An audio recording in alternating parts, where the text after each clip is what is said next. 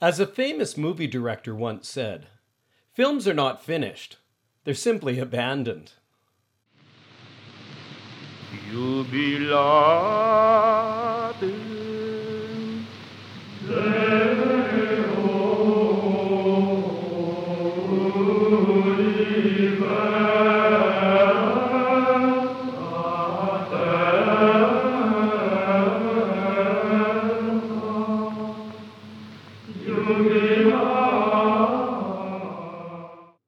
ChantHacks with Mark Emerson Donnelly. Well, at long last, after many rewrites, here's Regina Caeli Part 2. It's not exactly what I thought it would be when I started out several months ago. What's taken so long, aside from preparing three different chant courses and attending to other projects, is that a discussion about the Mora vocis, and more importantly, the epizema, is really a discussion of rhythm. However, rhythm, being the only essential aspect of music, requires a lot of unpacking and analysis. It can be considered from many different angles. It's not simply the juxtaposition of loud and soft. The subject seemed to warrant a fair amount of attention on my part. As a teacher, I wanted to be thorough and know as much as I could before, well, teaching. So I thought and researched and researched and thought and then thought and researched some more. However, the more I researched and thought, the more daunting my task became, at least in my mind. I started to feel I had to justify my own ideas on rhythm and expression and those of Doms Mocquereau and Gajard. That is, I felt like I had to justify the rhythmic and expressive principles of the old Solesmes method. I felt I had to answer every objection or contrary position with regards to singing Gregorian chant. That I had to plug every hole. There's many different schools of thought on this matter. The discussion, argument, whatever you want to call it, has been ongoing for over a century and a half. I was straying farther and farther away from my goal for this episode of Chant Hacks, and really, Chant Hacks in general.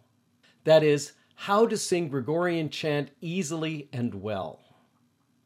Not only that, this episode was shaping up to be a lot longer than the 15 minutes I was aiming at. Fortunately, our daughter Alana came to the rescue. Alana's my assistant, She's been singing chant and polyphony since she was in elementary school and has completed Laus in Ecclesia Level 1 and was part of my Level 2 class this past summer at Clear Creek Abbey. So she knows a thing or two about the chant. After many discussions, which also included my wife Catherine, who has attended both levels 1 and 2 of Laus, I got back on track for this long delayed episode, and really back on track for ChantHacks. And the track for this episode is Through the old Solesmes method, a group of singers with a reasonable amount of effort can achieve a rhythmic and expressive unity in their singing of Gregorian chant.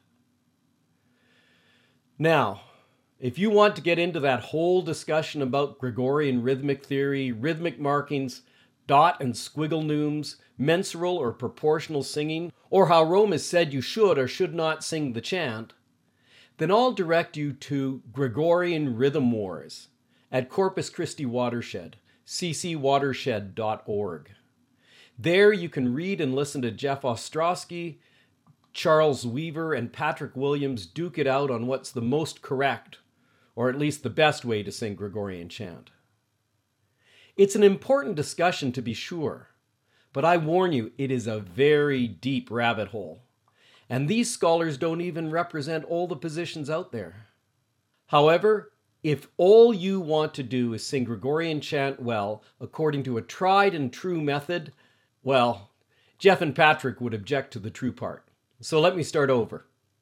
If all you want to do is sing Gregorian chant according to a tried and let's say overwhelmingly fruitful and teachable method, then stick around and I'll try to stay on track and avoid any rabbit holes.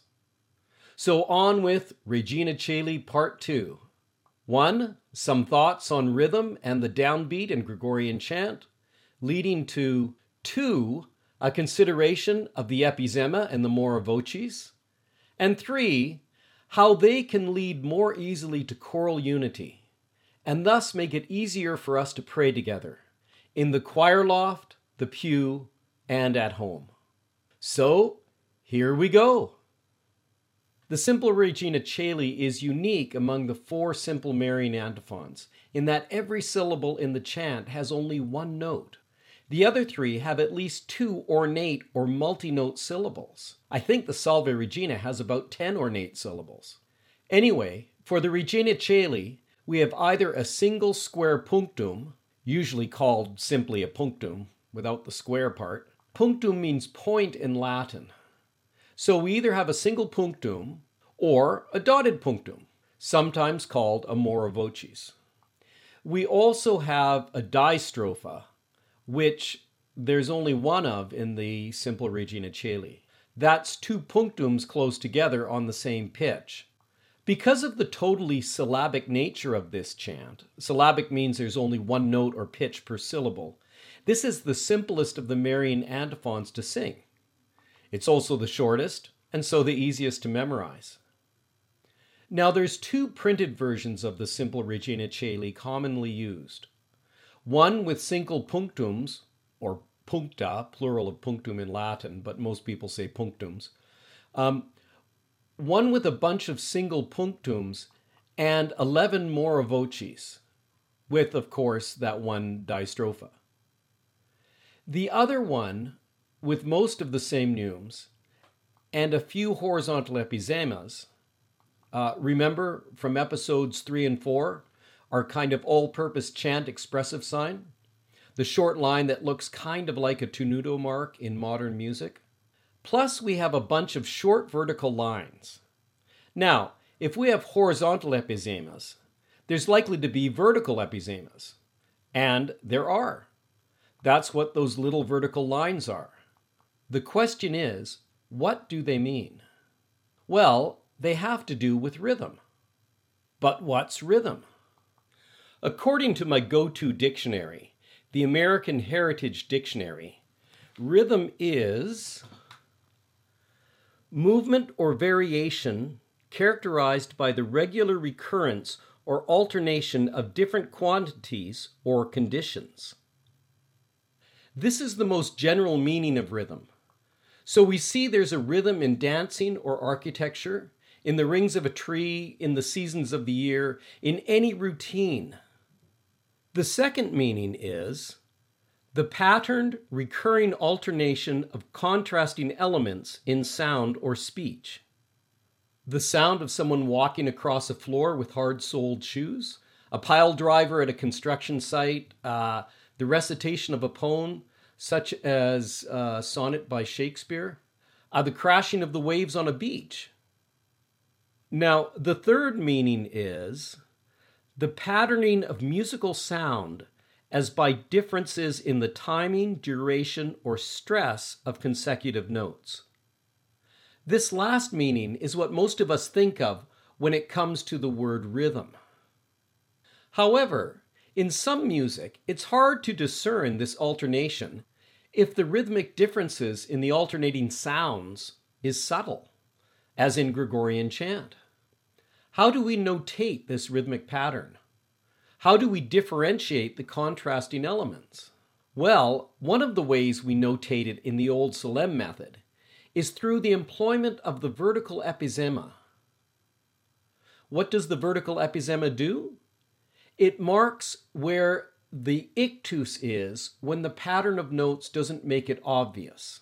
Wait a second, you say. What's the ictus? Well, in Gregorian chant, the ictus is the downbeat of the musical rhythmic movement. The non ictus is the upbeat. Now, generally in music, we consider the rhythmic contrast to be between loud and soft. And in a lot of music, that's true. If we think of a march, we have Bum bum bum bum bum ba dum ba da dum bum ba da da da ba dum dee dee dee like that. So the downbeat is really quite forceful. But that's not how it is in Gregorian chant. The contrast is not between loud and soft. The contrast is between energized sound and restful or reposeful sound. Though ictus in Latin means strike, blow, or punch, according to the old Solesmes method, it means the place of rest, in French, repos, repose. This is at the core of the old Solesmes method. As I mentioned a few moments ago, ictus in Latin, derived from the ancient Greek, means blow or punch. At uh, Thomas Aquinas College, uh, one of the Schola members called me Ictus Mark, as I was a feisty sort of guy. I guess once a hockey player, always a hockey player. In medicine, the word ictus is used variously to describe a pulse of the heart, a stroke or seizure, even an insect bite. For instance, an ictus solis is sunstroke, literally stroke of the sun. So, you might initially think that the ictus in Gregorian chant is very heavy or impulsive, an accent. Well, it turns out it's not, at least not according to Dom Mocquereau in the Old Solesmes method. Even though it is referred to as the downbeat or the down pulse, the ictus is not considered a point of energy or activity, but rather is a point of rest.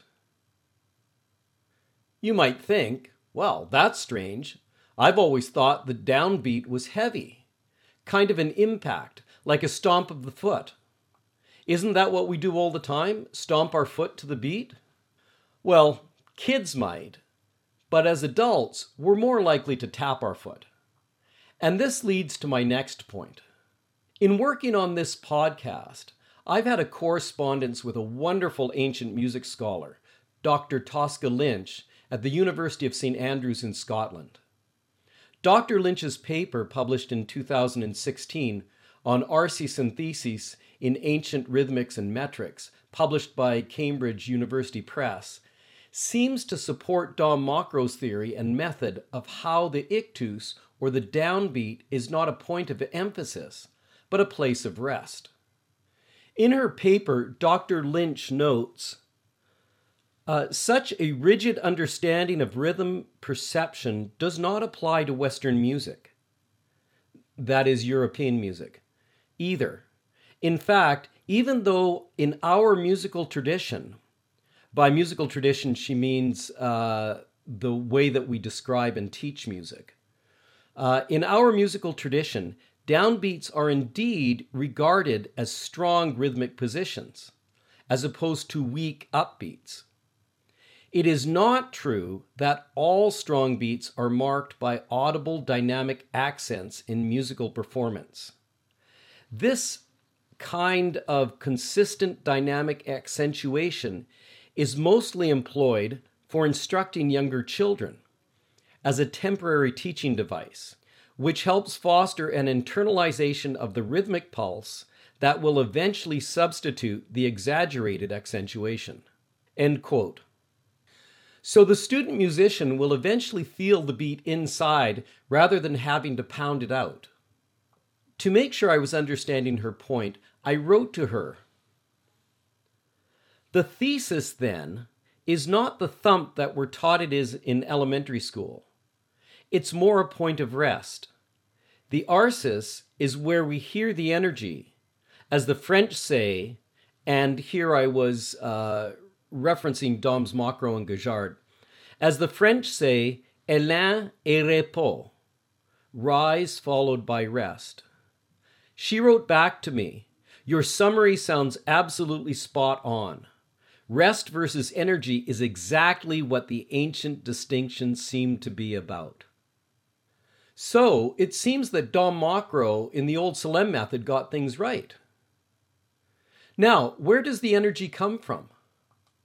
Well, it comes from the upbeat, or as we say in formal musical terms, the anacrusis, which comes from the Greek anakrusis, meaning pushing or lifting up. In music, lifting up towards the downbeat. This upbeat has the same qualities of the Latin word accent. It is high, that is, lifting, intense and short, that is, not drawn out. The Latin pronunciation I'm talking about here is the vulgar, that is, the common Latin, which is still used predominantly in the Catholic Church today. For more on the different pronunciations of Latin, read Laus in Ecclesia Level 1, Lesson 10, and Excursus 11. Dom Mocquereau used the ictus mark to show how to recite the words musically and how to sing the music intentionally. That is, as if you really meant what you're singing. Or to put it another way, to sing the words in a way that intensifies their meaning in an interior and artful fashion. So, the non accent in the music, or more precisely, the upbeat before the downbeat, the anacrusis before the ictus, the élan before the repos, the rise before the rest, correspond beautifully and synchronously with the Latin word. That's the basic understanding of rhythm in the Old Solesmes method, and it governs the entire repertoire of the chant. And since, according to the OSM, Old Solesmes method, this kind of offset layering of the musical accent with the verbal accent overwhelmingly predominates, the vertical epizema is an ingenious sign for indicating the ictus when the rhythmic downbeat is unclear. And that's why it's called the ictus mark. It marks where the ictus is. Next, on to the mora vocis.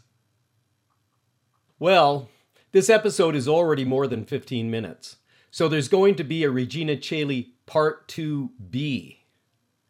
If you liked this episode, you can thank my daughter Alana who just recently graduated from Thomas Aquinas College and is teaching three days a week.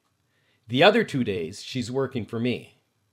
As I said at the beginning, I did a lot of research and wrote a lot of material for Regina Caeli Part 2. I had many directions it could have gone in. Alana did a fantastic job of reordering and editing my text. She's a great musician and has heard me talk about Gregorian chant and sacred polyphony her whole life both at home and in rehearsal. She gets where I'm going with my thoughts and helps put them in a rational order. Please consider supporting us at lifefunder.com slash mdonnellymusic so I can keep Alana employed in our mission of producing and promoting music for God and for souls. Your financial support will help keep these podcasts going and give me time to compose. If you'd like to commission a musical composition, like the ChantHacks Extra music, for a special Mass or occasion, or would like to have me come and work with your choir for a weekend, please contact us at either mark at vocalart.org or alana at vocalart.org. Stay tuned for the grand launch of ChantHacks. Alana and I have more chant content coming your way. I'm Mark Emerson Donnelly. God bless.